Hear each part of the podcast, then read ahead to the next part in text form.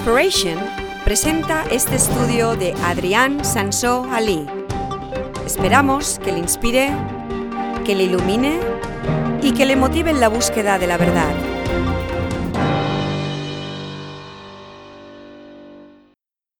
Hay algo único acerca de mí personalmente. Sabéis que yo tengo un nombre único en el mundo. Tengo un nombre único en el mundo. Para mí, yo no conozco, he buscado en internet y todo. No hay nadie que tiene un nombre como yo.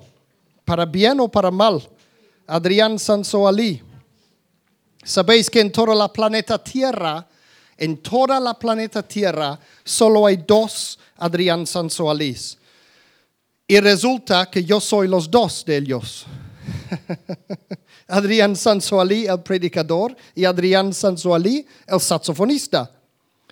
Ser dos personas a la vez pueden causar ciertos problemas, especialmente si eres cristiano, porque sabéis que la Biblia nos manda a los cristianos ser una luz para el mundo.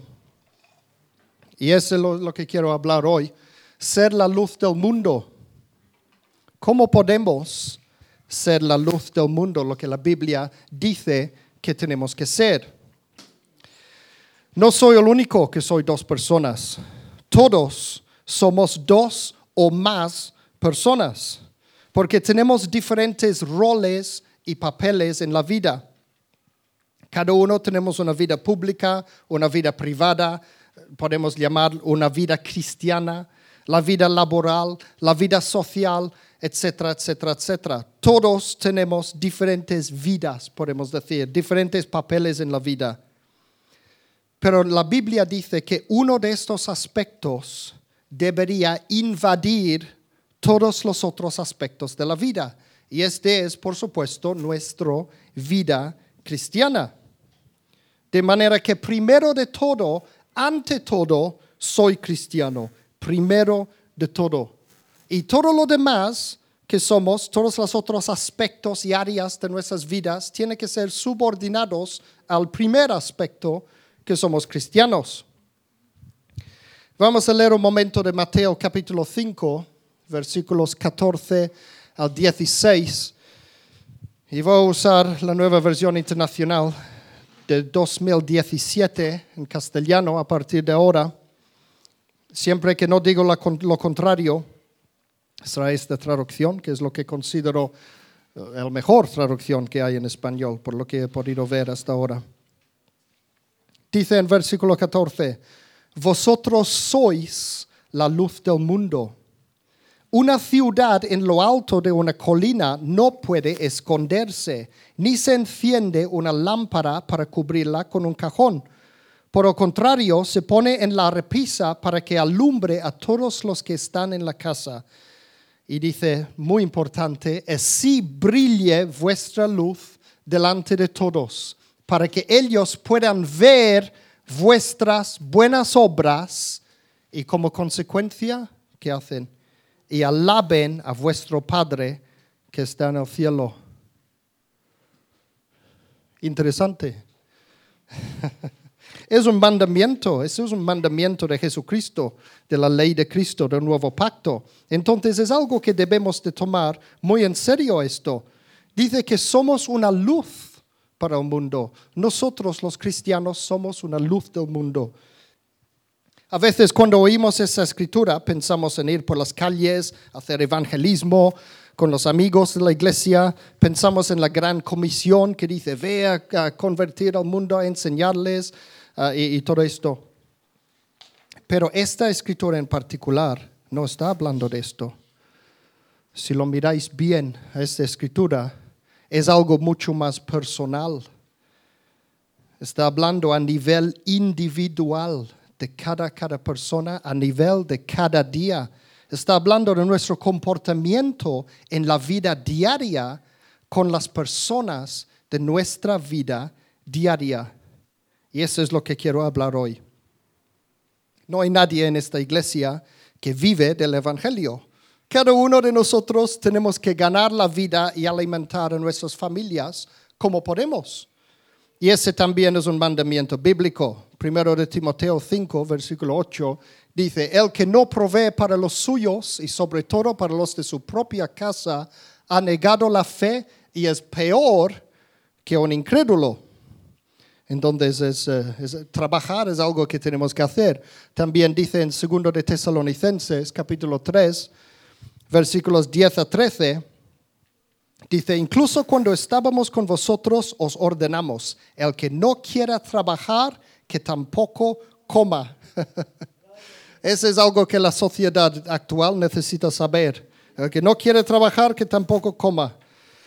Dice aquí, nos hemos enterado de que entre vosotros hay algunos que andan haciendo el vago, sin trabajar en nada y que solo se meten en lo que no les importa. A tales personas les ordenamos y exhortamos en el Señor Jesucristo que tranquilamente se pongan a trabajar para ganarse la vida. Y dice luego, hermanos, no os canséis de hacer el bien. Es curioso porque fijaos que para la- según la Biblia, trabajar para vivir no solamente es un mandamiento, sino que es parte de hacer el bien. ¿Lo veis? Después de, de decir esto, dice, no os canséis de hacer el bien. Claro, hay, hay gente jubilado, ya han trabajado toda la vida, hay amas de casa, por ejemplo, que trabajan en la casa, también es trabajar para vivir. Eh, ya ya espero que tenemos claro esas cosas. Pero esta es un- un- un- una buena escritura para muchos en la sociedad que simplemente no quieren, no quieren trabajar, quieren chupar del gobierno. Pues bien, todos tenemos que trabajar, todos tenemos que ganar la vida de una manera u otra. Es parte de hacer el bien, es parte de nuestro deber cristiano. Em, pero entonces, si eres un cristiano típico, un, cristiano típico, cada semana típicamente pasas un día en la iglesia, hoy, y los otros cinco o seis días estamos en el trabajo. Un día en la iglesia, cinco o seis días en el trabajo. Ahora, si eres un mal cristiano, solo te acuerdas de que Dios existe los domingos y el resto de la semana en el trabajo eres como un ateo. Vives como si Dios no existiera. Y conozco mucha gente así. Ahora, por otro lado, si eres un buen cristiano, vives todos los días como si fueras un cristiano. Y yo entonces quiero preguntaros hoy, ¿eres un buen cristiano o un mal cristiano? ¿Cuál eres? ¿Cómo te comportas en el trabajo? ¿Cómo te comportas en tu vida diaria? Porque si eres un cristiano, tu vida entera pertenece a Dios. Cada día, todo el tiempo. Y esto se tiene que ver en esa primera escritura que hemos visto acerca de ser la luz del mundo. Significa que es algo que se tiene que ver, se tiene que notar. Aquí en la congregación tenemos muchos trabajos diferentes. Tenemos constructores, Alex tiene su empresa de construcción, tenemos peluqueros, tenemos Chisca que tiene su, ¿cómo se llama? Su negocio de estetic, este, esto, esto. Tenemos el compañero con su, con su limpia coches, el, el, su empresa, si alguien necesita limpiar el coche, ahí está. y hoteleros de todos tipos, de todos trabajos en los hoteles. Jeanette ahora acaba de ser convertida en, en jefa de hotel, en directora de hotel de su hotel. Sandra también tiene un alto cargo en, en el hotel donde trabaja. Hay varios tipos de trabajos en los hoteles también, hay, un montón. Camareros, limpiadores, todo, todo tipo de cosas. Recepcionistas, eh, tenemos médico también en, el, en la- en la audiencia, doctora. Tenemos un poco de todo, un poco de todo. Y estudiantes, sí. Se supone que los estudiantes están trabajando también para luego poder eh, ganar la vida de una manera buena. Em, Sabéis que yo tengo un trabajo muy interesante también. Especialmente es interesante considerando que soy predicador, que yo trabajo, como sabéis, en el mundo del espectáculo, en el mundo secular, en el mundo del espectáculo secular y típicamente por las noches. Este es lo que pasa cuando eres músico. Y además, en una isla, aquí en Mallorca, Es una isla conocida mundialmente por sus locas fiestas de verano. Ese trabajo me ha causado varios problemas a lo largo de los años.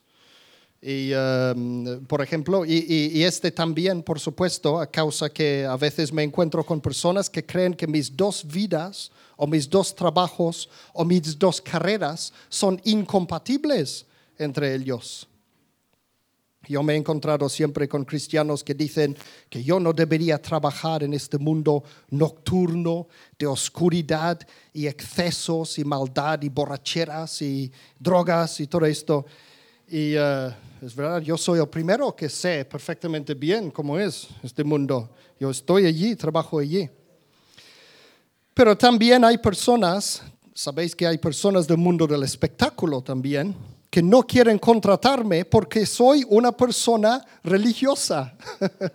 yo tomo esto como cuando alguien en la iglesia, yo digo, oh, es malo ser religioso porque uh, pensamos en personas religiosos como legalistas y esto y, y lo tenemos como algo en la iglesia predico que no debemos de ser religiosos, pero luego en el mundo predico a la gente que debemos de ser religiosos. Y si alguien del mundo me llama religioso, es un complemento para mí. Yo digo, ah, qué bien, piensa que soy una persona religiosa, qué guay.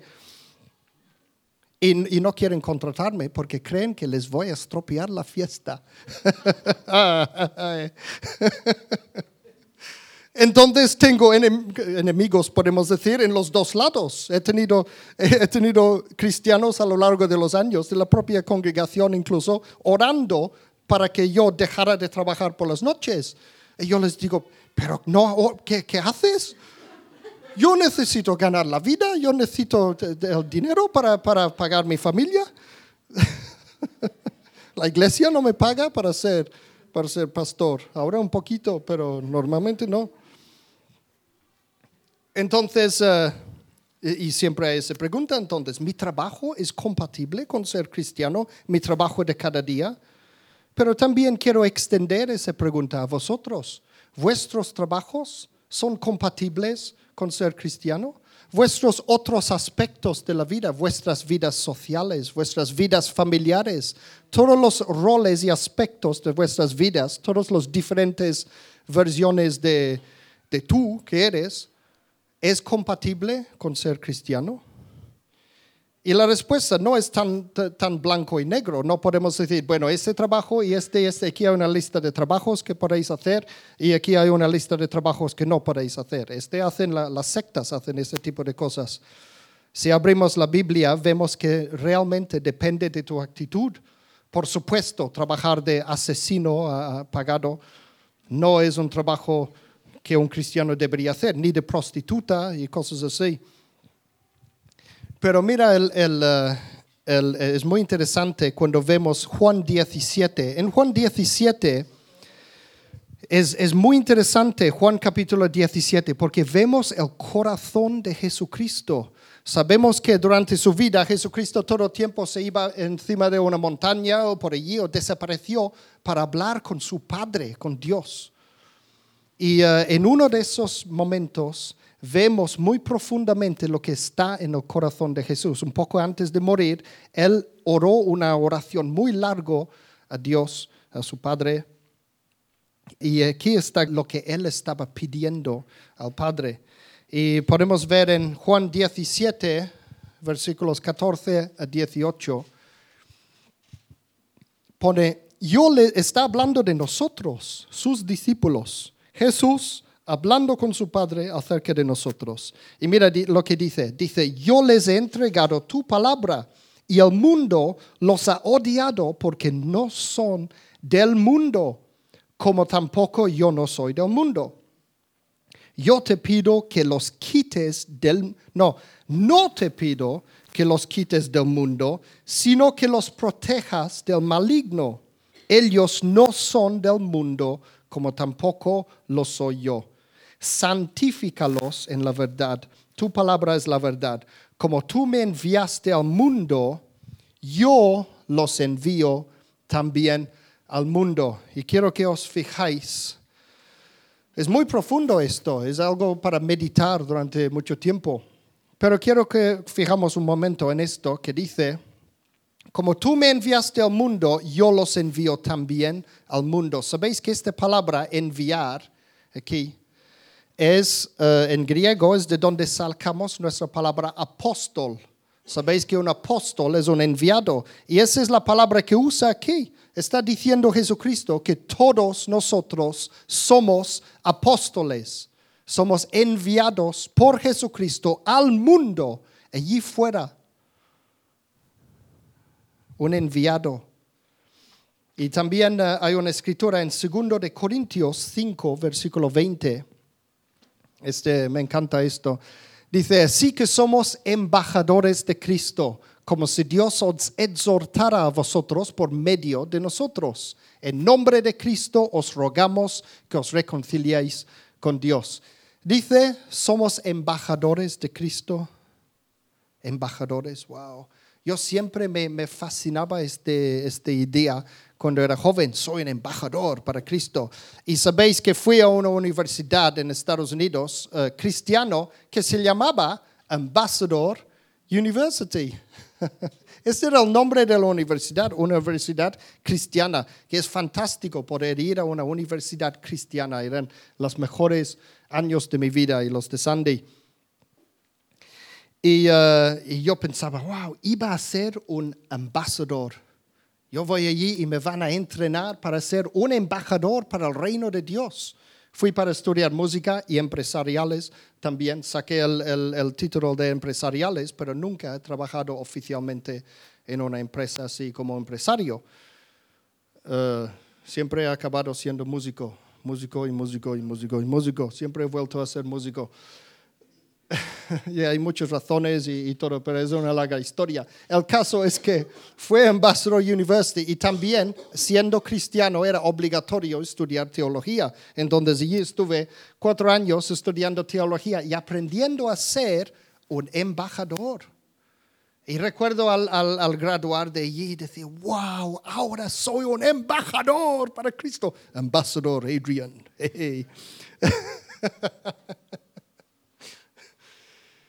Pero bueno, como digo, vosotros también lo sois.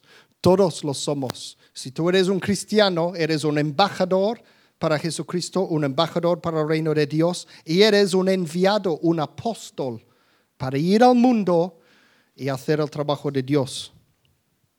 Sabéis que he sido, tanto cristiano he sido, como he sido músico toda mi vida, toda mi vida. Empecé a tocar música a los siete años de edad.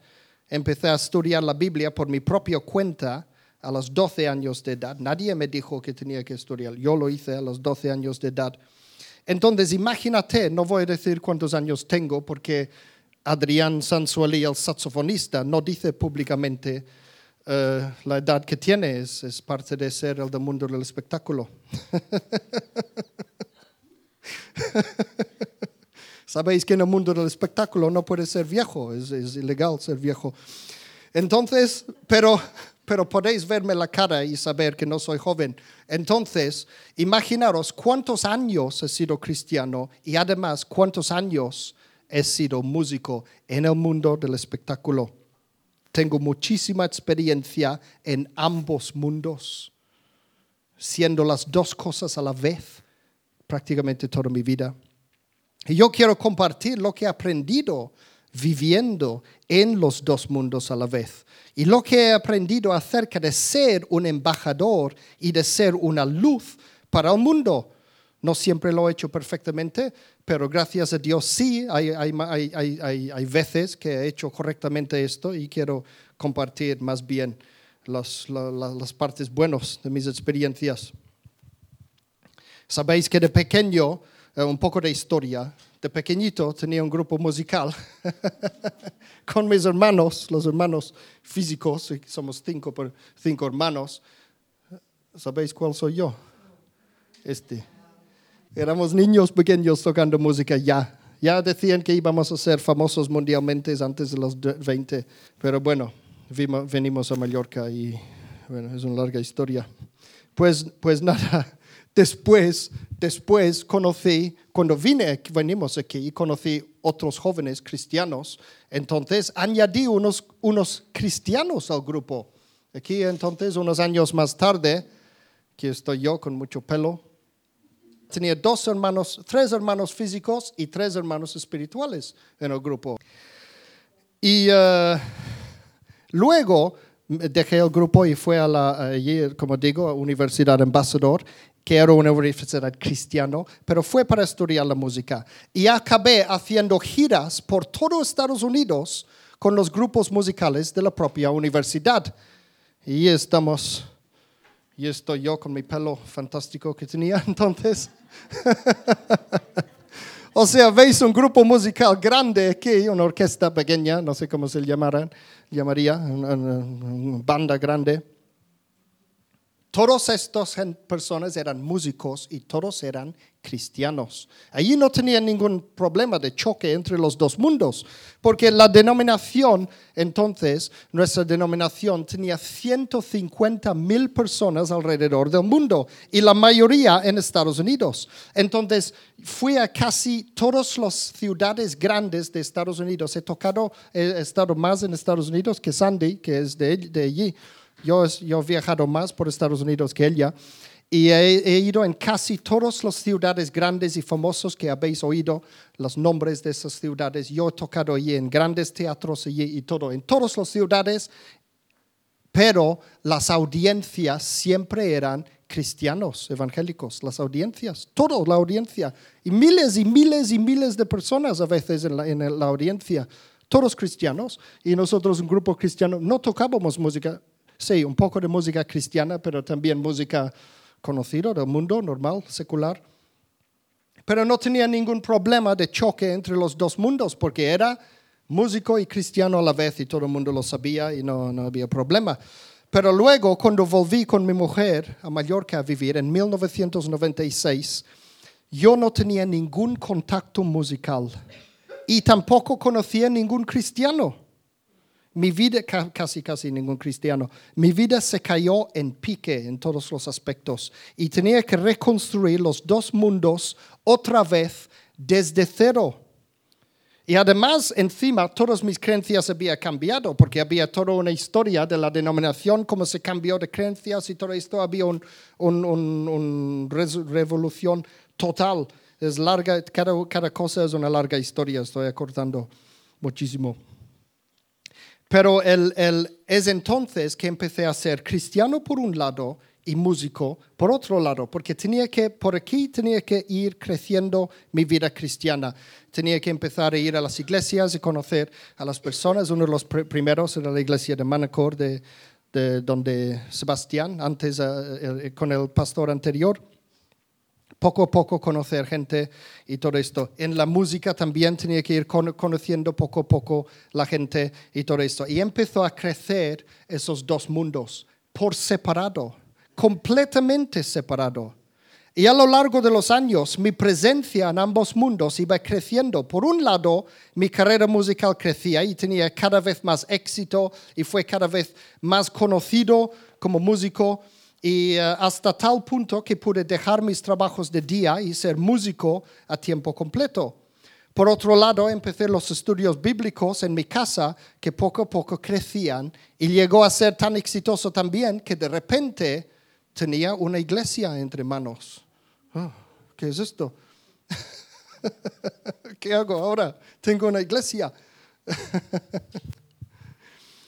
Y a la vez estaba involucrado en el liderazgo de la denominación allí en, Madrid, con el, papá de Sami. Pero ambos mundos eran muy separados, muy separados, como si fuera de verdad dos personas distintas a la vez.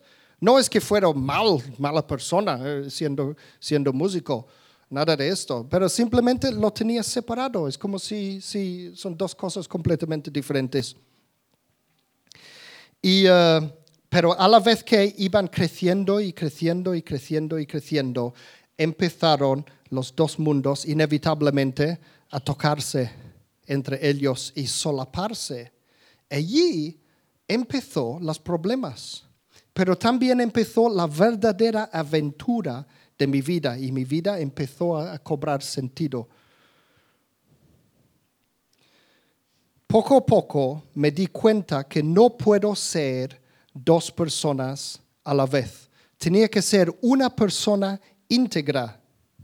Sabéis que hay una escritura que yo de pequeño lo tomaba literalmente. Mateo 5, versículo 48.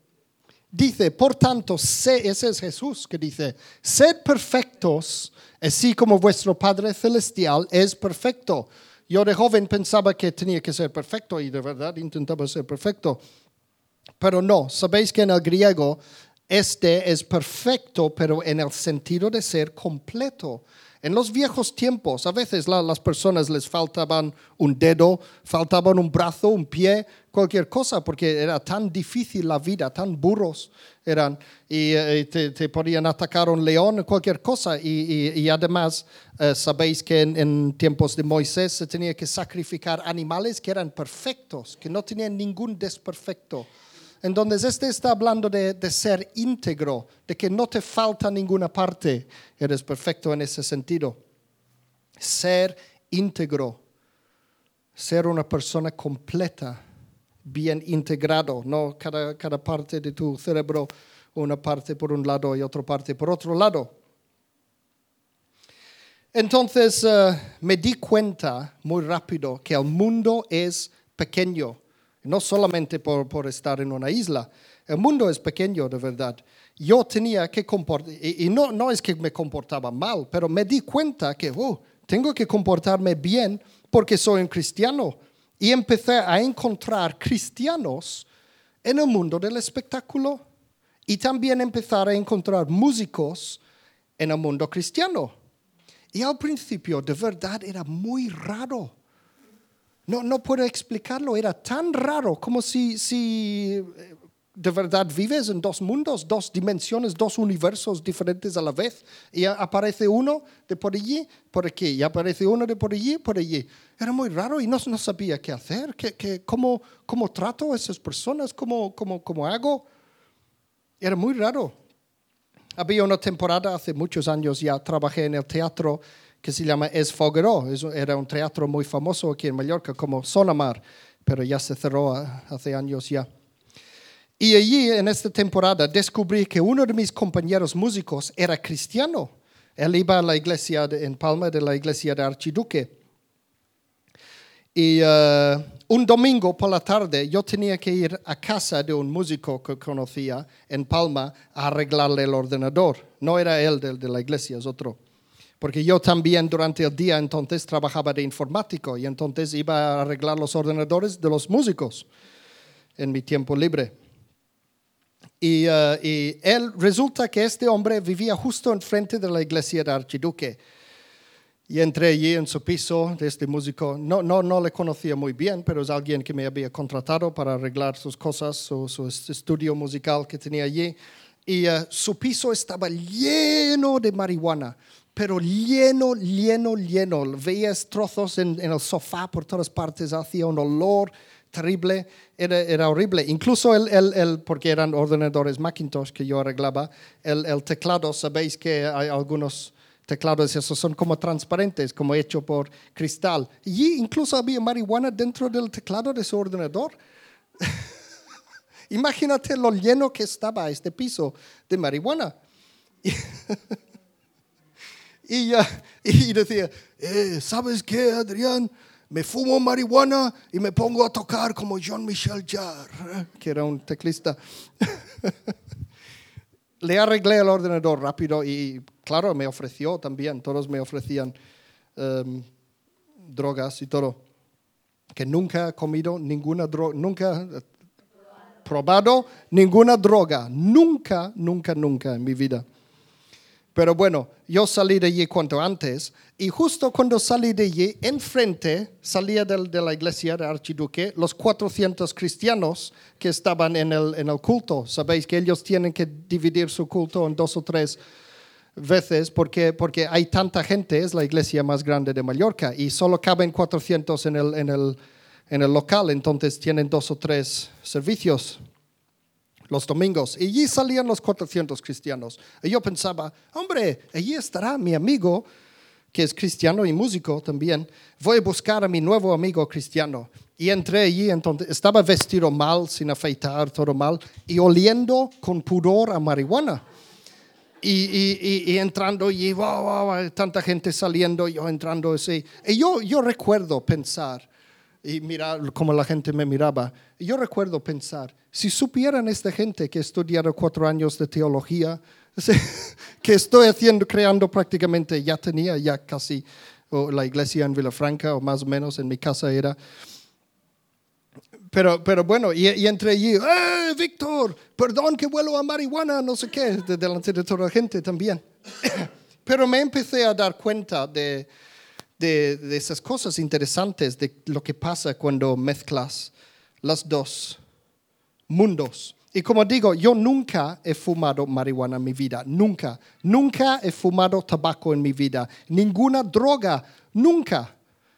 Y yo, yo recuerdo, es, es lo, voy lo digo porque es un ejemplo de estar en el mundo, pero no ser del mundo. No soy perfecto, no soy Superman, pero en esos aspectos puedo jactarme de que sí, yo en esos aspectos no he fumado, no he- nunca he estado eh, bebido, ¿cómo se dice? Borracho. Nunca en mi vida he estado borracho. Nunca he probado ninguna droga ni nada de nada. Fíjate, un día, un día tenía una, una chica al lado mío en, en- en el coche. Este es normal en mi trabajo también. Y eh, no era una de mis compañeras, era una, una chica que estaba ayudando en otra cosa. Esta es una larga historia. Pero el, el- el caso es que estoy conduciendo. De repente ella saca un- un- un- la caja de un, CD de Kenny G que tenía en mi coche. Yo escuchaba Kenny G, el saxofonista. Saca el CD y echa allí encima el, el- sí, eh, cocaína. Y empezó a inhalar. Allí, en mi coche. yo, yo estaba allí flipando. ¿Pero qué haces? Era drogadicta total, se veía en su cara, era drogadicta, se, se ve, es fácilmente se ve. Y, eh, y, eh, y me sentía pena por ella, de verdad. Pero eso es un ejemplo. Imagínate, estas, estoy rodeado en mi mundo del espectáculo por esas cosas. Y sin embargo, como digo, nunca, nunca, nunca, eh, ni, ni, ni me, me, me, me supone una tentación. Este es un ejemplo, y yo digo que cojo los buenos ejemplos hoy de mi vida. Ese es un ejemplo de estar en el mundo, pero no ser del mundo. Y esto nos lleva a, una- a la, la cuestión de evitar la apariencia del mal. ¿A que sí? A que la Biblia dice, apártense de toda apariencia del mal, primero de Tesalonicenses 5:22. Pues os voy a decir una sorpresa. No, no dice esto. Hay muchas traducciones que dicen esto y, y más en inglés todavía, pero la traducción correcta, así como dice en la nueva versión internacional de, de 2017, primero de Tesalonicenses 5:22, dicen eviten toda clase de mal. Esta mala traducción de eh, eh, toda apariencia del mal viene porque la palabra griega allí Uh, se dice algo como eidos, eidos. Esa palabra significa la forma física, como es una cosa, incluso la apariencia de una persona puede ser su eidos. Entonces, por eso muchas veces es traducido eh, evitar la apariencia del mal, pero los eruditos más importantes y, más, lo- lo- los mejores teólogos del mundo se han puesto de acuerdo en que se han dado cuenta que no significa esto. Significa todo tipo, todas las formas de maldad.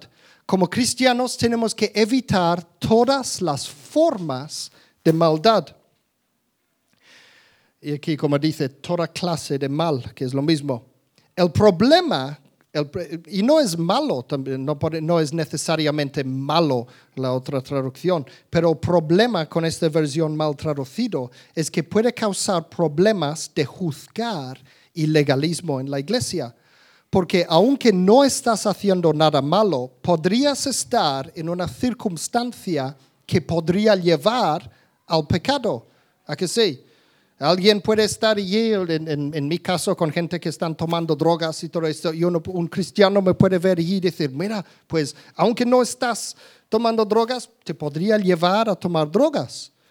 Entonces, en este caso dicen, no, no, entonces mal. Pero el, el problema es dónde ponemos la línea. Cada persona tiene ideas diferentes acerca de cuáles circunstancias suponen una tentación. Una circunstancia puede ser tentador para una persona y para otra persona no. Un ejemplo perfecto es si me encierras solo en una habitación, sentado en una mesa y con un bol delante mío lleno de guisantes y dices, ahora estás solo, no hay cámaras vigilando, nadie te vigila, pero no puedes comer esos guisantes y, y estoy a solas con los guisantes uh, qué tentación. Pues no, os puedo asegurar de que no voy a comer esos guisantes. Mi mujer lo sabe. no, no. Me pones una tarta de chocolate. Allí puede ser. Allí puede ser.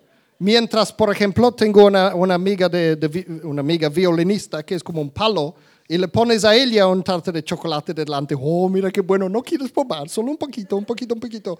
No, para ella es como los guisantes para mí.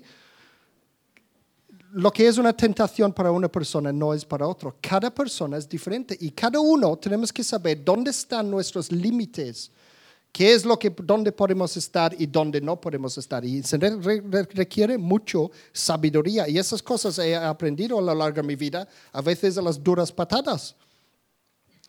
Entonces no podemos coger como doctrina esta frase mal traducida de la Biblia y luego utilizarlo para juzgar a los demás, este de la, evitar la apariencia del mal. Por supuesto, cuando podemos, es sabio evitar la apariencia del mal, pero a veces no podemos hacer esto.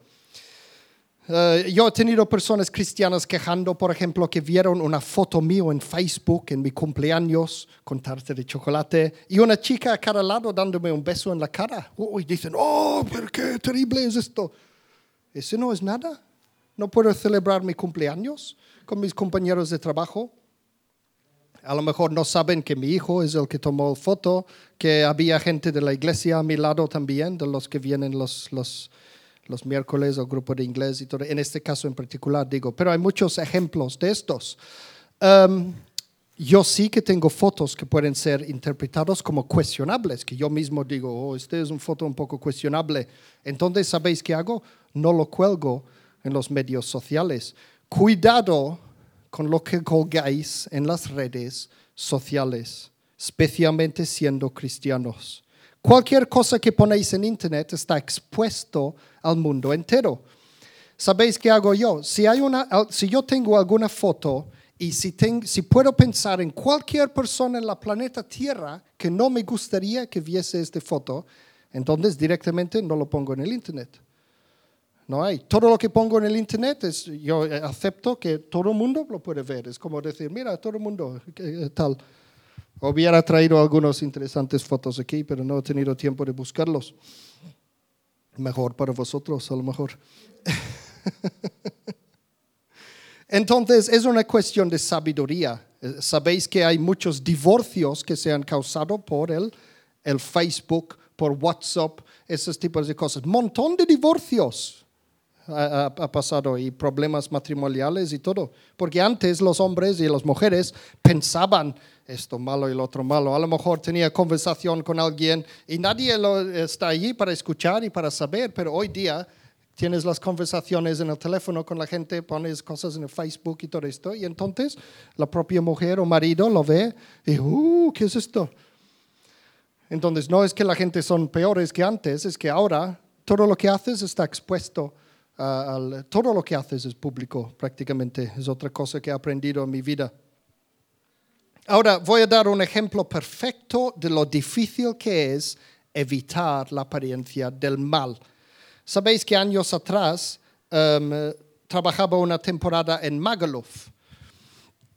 Sabéis que Magaluf lo llamó Sodom y Gomorra, es lo mismo que Sodom y Gomorra. Especialmente antes, ha mejorado en los últimos años porque el ayuntamiento de Calvia han Ah, han hecho mucho trabajo para, para, para, limpiar un poco esta zona, pero sabéis que es, que es, que es famoso mundialmente Magaluf. Salen noticias en Inglaterra acerca de lo que pasa en Magaluf y todo esto. Y sabéis que allí está BCM, el, el, uno de las discotecas más famosas del mundo entero. Yo conozco personalmente al, al, al jefe de BCM, uh, estando en el mundo del espectáculo, por supuesto. Pero allí, en Magaluf, sí que era, especialmente unos pocos años atrás, sí que era trabajar en medio de lo que podemos llamar este mundo malvado, en Sodoma y Gomorra, allí mismo. Y uh, en este show, por ejemplo, eh, eh, o sea, había el, el, era, era, uno de los bares que hay en BCM Square, la, la, la plaza que hay detrás de BCM. Allí se concentraba toda la gente allí en Magaluf. Entonces, en uno de esos bars, yo tocaba allí y tenía que hacer un show allí durante un año. Y para que sepáis, o sea, era, era mal. Gracias a Dios tenía compañeros chicos en, en, en, aquel tiempo que me podía ayudar a proteger a la chica de los ataques del, del, público. Pero también teníamos que protegernos los unos a los otros. Hasta mujeres venían del público para intentar tocarnos los traseros y todo. Mujeres mayores que yo, eh, de ingleses, son los peores, los ingleses mayores, los que no son cristianos. ¿eh? Las jóvenes no se atrevían, pero las, las más mayores se atreven a todo. Y uh, era, era, difícil trabajar allí. Y uh, para que sepáis lo, lo, lo, lo difícil que es, lo, malo que era esta zona, en, justo enfrente había otro bar donde tocaban unos músicos míos. Aquella temporada murió un turista degollado por otro turista porque se, estaba, se pusieron a pelear. Uno cogió un cristal y, y murió degollado allí. Y allí donde trabajaban unos amigos míos. Yo también he trabajado en este otro bar desde entonces y antes también, pero gracias a Dios es mejor. Hasta Sandy ha estado conmigo en aquel bar. Entonces, para, para que sepáis un poco cómo es esa zona, ¿no? O cómo era antes. Y uh, volviendo al tema de evitar la apariencia del mal. Imagínate y, esto, otra, otra cosa es que tocaba también uh, en una discoteca, otra discoteca por allí en Magaluf, y uh, yo estaba en un escenario, tocaba solo con un DJ, y tenía que tener un guardaespaldas al lado mío todo el tiempo, por si alguien me tira botellas o, cualquier cosa. Todo el tiempo un guardaespaldas allí, todo musculoso, y el Hulk, justo a mi lado todo el tiempo, no podía apartarse de mí en ningún momento. Gracias a Dios tenía este para protegerme. Pero volviendo al tema de evitar, imagínate, estoy allí, en este sitio, una noche, y uh, hay el descanso de nuestro show. Yo digo, ah, eh, voy a preguntar al, al, trompetista a ver si me ha traído la partitura esa que tenía que traerme. Él está fuera fumando, porque fumaba mucho. Y yo salí allí y decía, hey, Jaime, ¿has traído aquella partitura tal? Y dice, sí, un momento, y, y tiene el cigarrillo. ¿Aguantas esto un momento? Y, porque no podía entrar con el cigarrillo, ¿vale? Él entra. Y yo estoy fuera, en la pared, así, esperándole, en la calle, todo el mundo borracho y loco, y vomitando y todo esto, con el cigarrillo en mi mano, con cara de cansancio, porque estaba dos de la madrugada, siempre me, me moría de sueño. Y, y qué a ver si da, da, da prisa aquel tío, eh, con ese cara de medio drogado y con el cigarrillo en mi mano.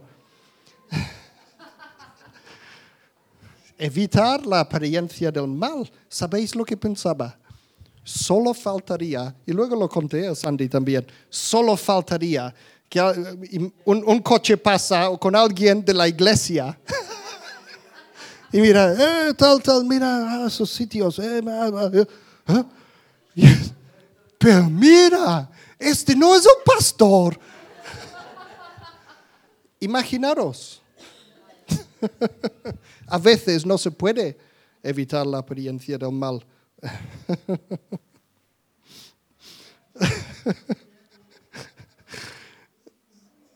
Unos pueden decir, entonces, ¿por qué trabajas en esos sitios?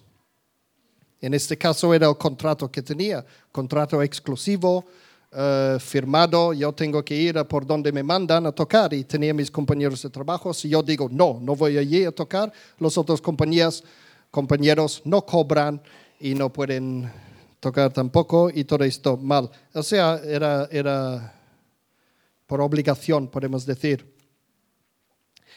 Pero antes de decir que un cristiano no debería trabajar en según sitios, sabéis que Jesucristo mismo sí que él podía elegir dónde iba y con quién se mezclaba. ¿Y sabéis lo que eligió? Lucas 15, versículos 1 a 2. Muchos recaudadores de impuestos y pecadores se acercaban a Jesús para oírlo, de modo que los fariseos y los maestros de la ley se pusieron a murmurar. Este hombre recibe a los pecadores y come con ellos, con ellos. Para entender esto hay que volvernos atrás un poco en su cultura. Recaudadores de impuestos, otros, otras traducciones los llaman publicanos. Estos eran robos. Ya sabemos que los recaudadores de impuestos hoy día también nos, son robos, nos roban. yo digo, el gobierno nos roban, nos quiere robar. Pero estos eran robos de verdad, porque ellos podían ir a casa de cualquiera y decir, dame esto, dame tu silla, dame tu mesa, dame tu oveja, dame tu comida, todo, tu dinero. Y iban con soldados romanos que les, les mataban básicamente o les, les llevaban a la prisión si no cumplía con esto. Y ellos recaudaban dinero para el, el, gobierno allí de los romanos, pero ellos podían quedar con la mitad de todo lo que querían porque nadie sabía que es lo que se quedaban. Se hacían muy rico a base de robar los demás. Este era un recaudador de impuestos. Este que pone pecadores. ¿Ves? Este hombre recibe los pecadores y come con ellos. Y este de, que habla de pecadores, uh, sabéis que normalmente cuando esta gente hablaba de pecadores se refería directamente a las prostitutas. Sabéis que los banquetes romanos normalmente incluían prostitutas para el postre. Y tú vas allí y dice un rico recaudador de impuestos que tenía pasta y quería que los judíos no querían saber nada, nada de él porque era un robo total, pero los romanos sí. Dice, mira, trae los grandes romanos a comer conmigo. Y vienen y, trae las chicas también y están sentados todos alrededor de la mesa y tal y, tal y cual. Yo me imagino a Jesucristo comiendo con uno de estos y viene y, rodeado de esas chicas prostitutas. Y uno viene y dice, hola Jesucito. Este es donde estaba comiendo Jesús, con esta gente. Y con esta gente, tanta, era el, el ¿cómo se dice? Chusme. El, peor chusme de todo, estos recaudadores de impuestos y sus prostitutas. Aquí mira, por ejemplo, y, fijaos, y, aquí los que ponen maestros de la ley, fariseos, ¿qué son los maestros de la ley? La gente religiosa. Podemos decir los cristianos, los pastores de su día. Fijaos. Y ellos decían, ¿qué hace este? Está ahí con, esta gente, pero mira dónde va esto. Mira qué está haciendo. Y mira lo que Jesús hablaba en Mateo 21, versículo 31. Es fuerte esto. Mateo 21, versículo 31 dice, os aseguro que los recaudadores de impuestos y las prostitutas van delante de vosotros hacia el reino de Dios. Estaba hablando a los líderes religiosos de su día. Mira esto. Qué fuerte para ellos, para los religiosos. Pero yo quiero deciros, antes de que os vayáis todos de marcha en la discoteca, quiero que os fijáis por qué Jesús se mezclaba con esta gente. ¿Por qué? Marcos capítulo 2, versículos 15 a 17.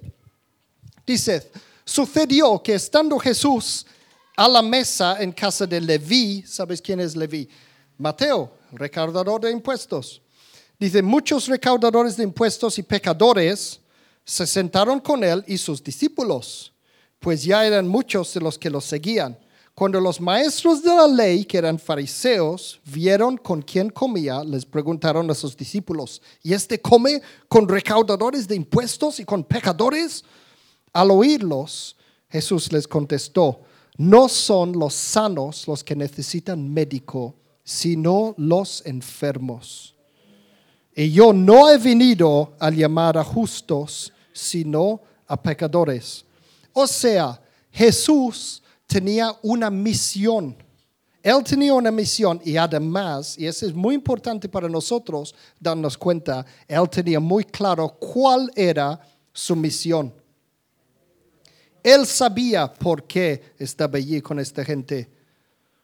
Él sabía. Porque también he encontrado con muchos cristianos que luego van por allí, fiesta, fiesta y todo, locura, locura, locura, locura, y se olvidan de Dios. Se olvidan de que son cristianos.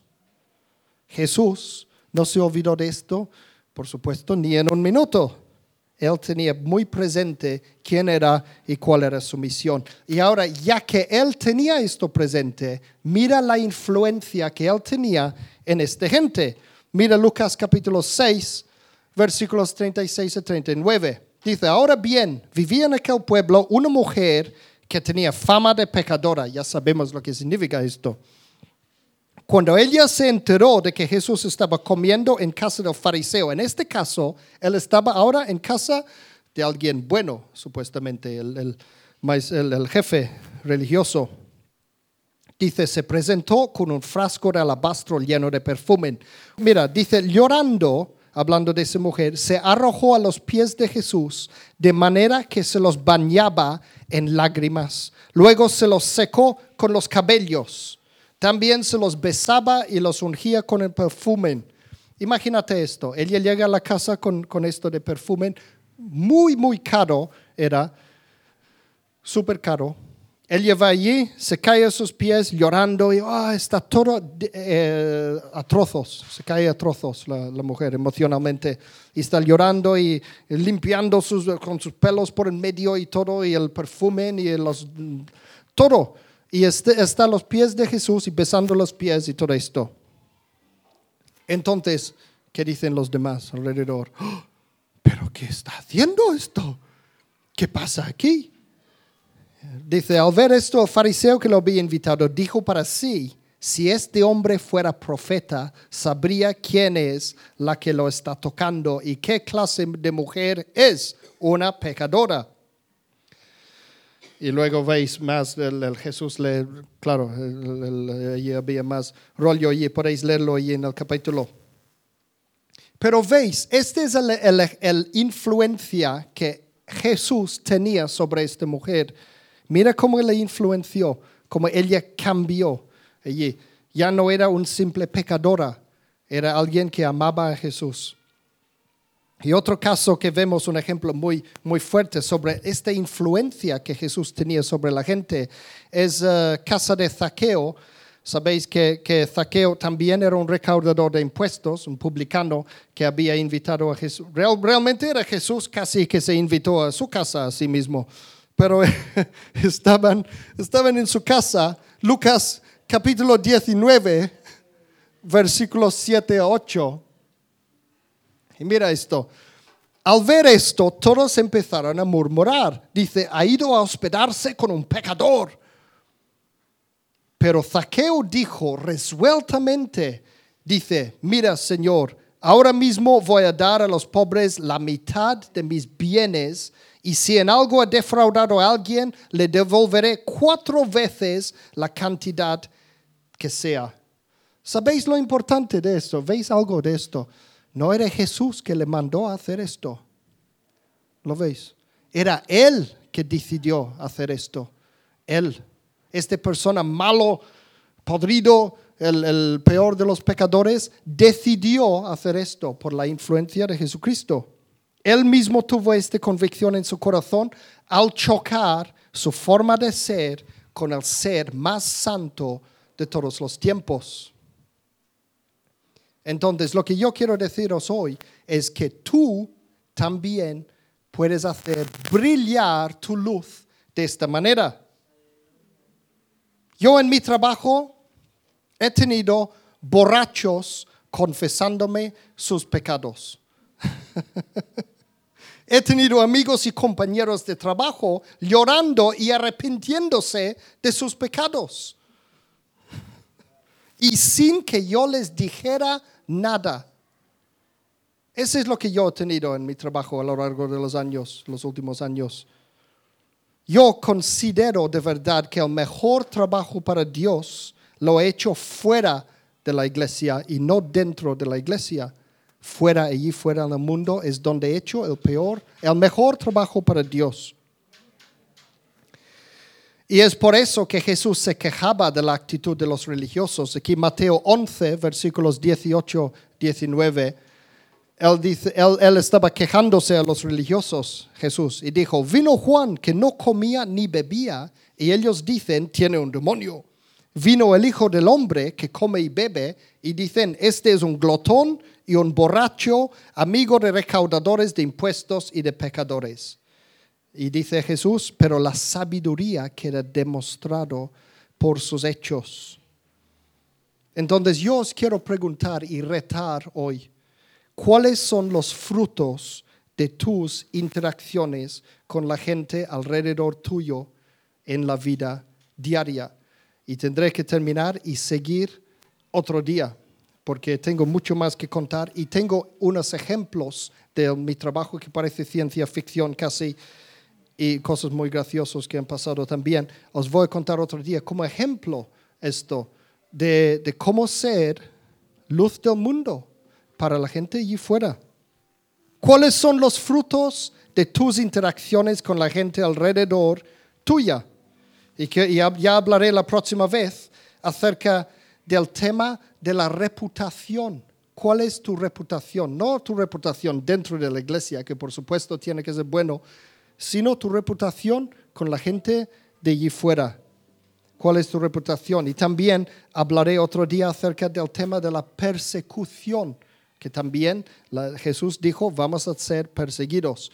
Y hablar esto. A veces, pero yo he notado muchas veces que a veces la persecución viene por ser tonto también, que hablaremos de esto también. Y también uh, hablaré de los, quiero hablar otro día acerca de los peligros, los peligros que hay cuando estás allí en el mundo de las tinieblas y las borracheras y los drogadictos y todo esto, a ver qué pasa porque muy fácilmente puede ser influenciado por los demás. Y la Biblia nos manda a nosotros ser los influenciadores. Nosotros tenemos que influenciar a los demás, no al revés. Y es muy fácil ser influenciado al revés. Y eso es lo que quiero hablar otro día.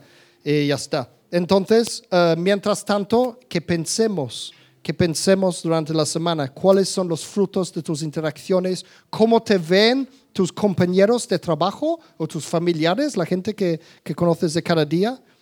Eres consciente de que te miran, nos miran, la gente nos miran todo el tiempo. Enseguida que alguien sabe que eres cristiano, se pone a mirarte. Y tenemos que ser conscientes de esto en todo momento. Somos, tenemos que ser un anuncio para el reino de Dios, un embajador para el reino de Dios. Y ya seguiré hablando de esto. No será una serie larga ni nada, pero no tengo tiempo para contar todo lo que quería contar y entonces seguiré otro día. Que Dios os bendiga.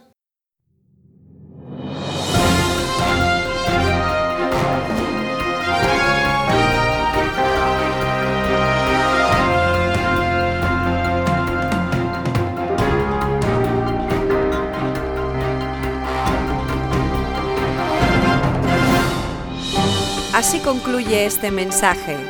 Confiamos que le haya bendecido y que le haya inspirado a continuar la búsqueda de la verdad. Para más información, visita nuestra web www.singspiration.es. Gracias por apoyar esta obra social.